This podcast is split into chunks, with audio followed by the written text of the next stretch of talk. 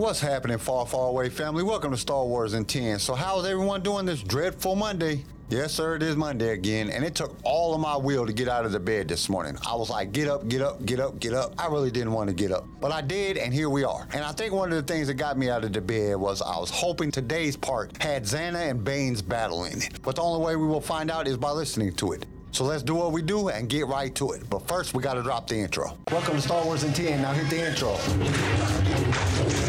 What will you have? You are now tuned in to a Star Wars show, so just sit back and ready to flow. Clear your mind of what you know, and let the force be the course of where we go. As we take this journey far, far away, now let's hear what Darth Vader has to say. We would be honored if you would join us.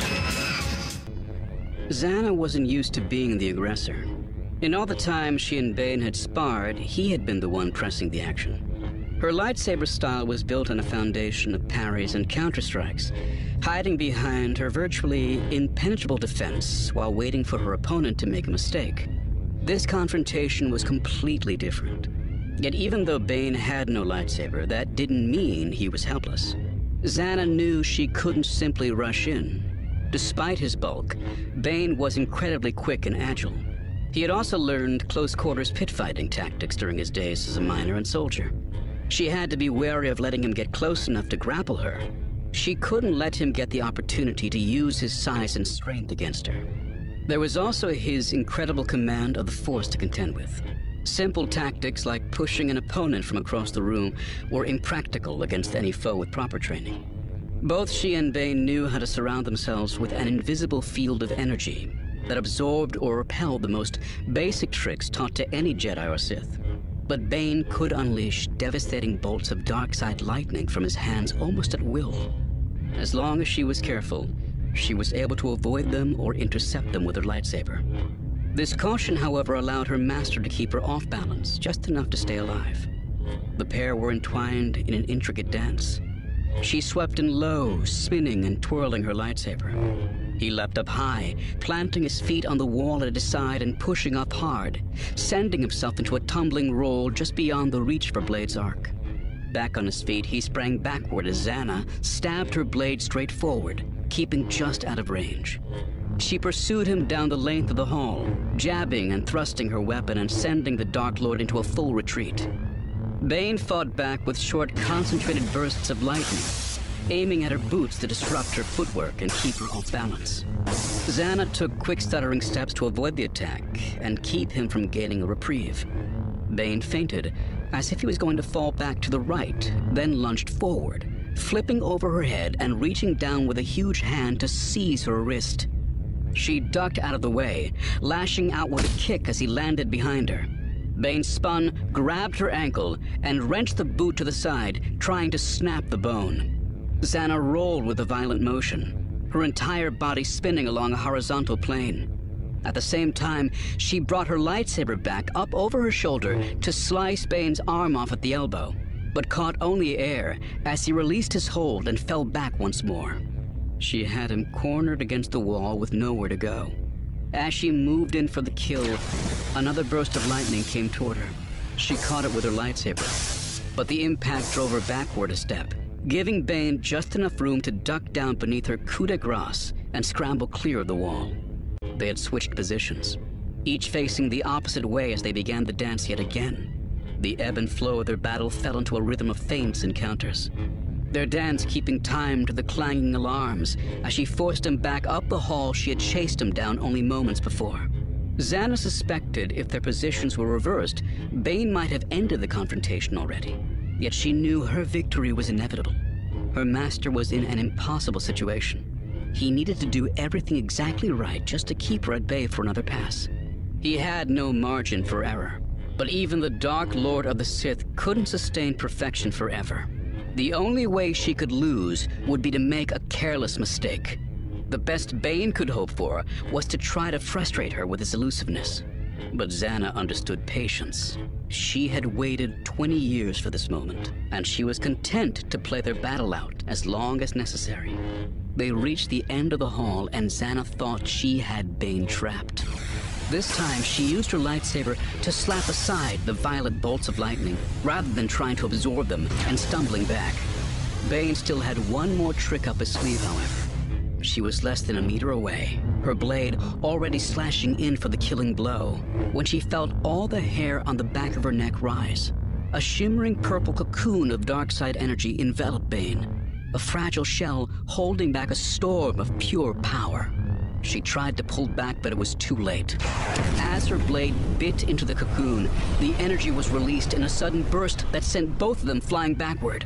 Bane slammed hard into the wall against his back and crumpled to the ground. Zannah was tossed 10 meters farther, landing hard on the stone floor.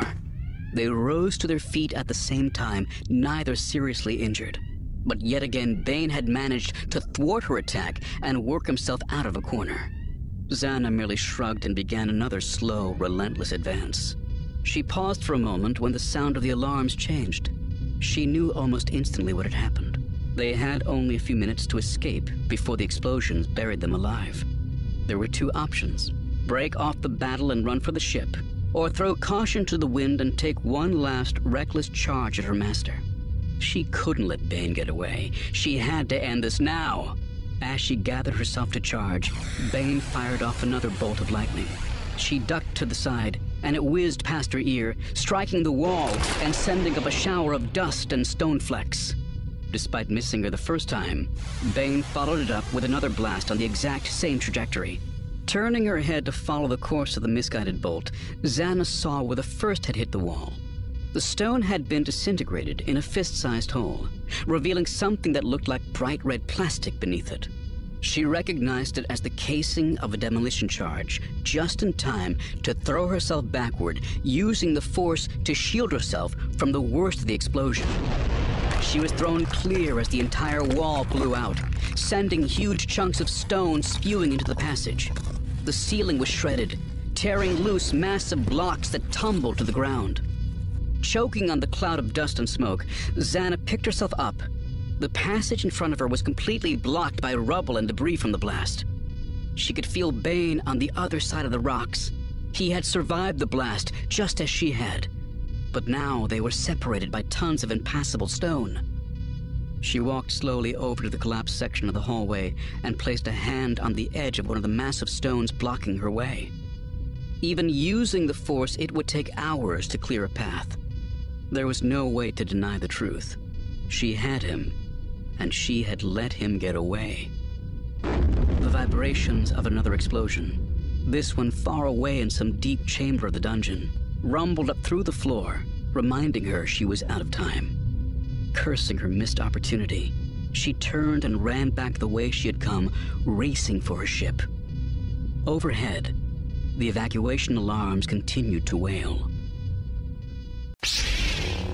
Now that's what I'm talking about. We finally got to the battle that we've been waiting for. It was short and right to the point, but it provided us with so much information. One thing being Bane survived the encounter, and he did it without a lightsaber. I'm just saying this now. Bane is super dope. He trained Zannah to be able to beat him, and she couldn't even do it without him having his lightsaber. I'm pretty sure that if the fight would have lasted much longer, she would have won, but it shows Bane's true power and resourcefulness. Zannah, she just messed up. She had the perfect opportunity and she blew it. There is no way that she will ever get it that easy again. And that's it for this part. Now let's get to the quote for this week. It comes to us from C.S. Lewis, and he said, You can't go back and change the beginning, but you can start today and change the ending. This is a very powerful quote because it talks about our beginning and our ending. Too often we look at our past failures and think to ourselves that we can't succeed. We allow those failings to dictate our future. Fear makes us give up and never try again. Instead of taking those failures as a learned moment, as a good thing that taught us a lesson, because that's what they are. Those failings teach us what not to do again. We learn not to make the same mistakes.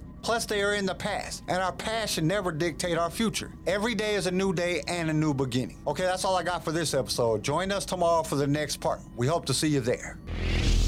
Thank you for listening to Star Wars in 10. Tune in next time for more Star Wars adventures. If you would like to listen to other episodes of the show, you can follow us on all major podcast directories. If you enjoyed the show, we would really appreciate a five star review. Once again, thank you for listening, and may the Force be with you.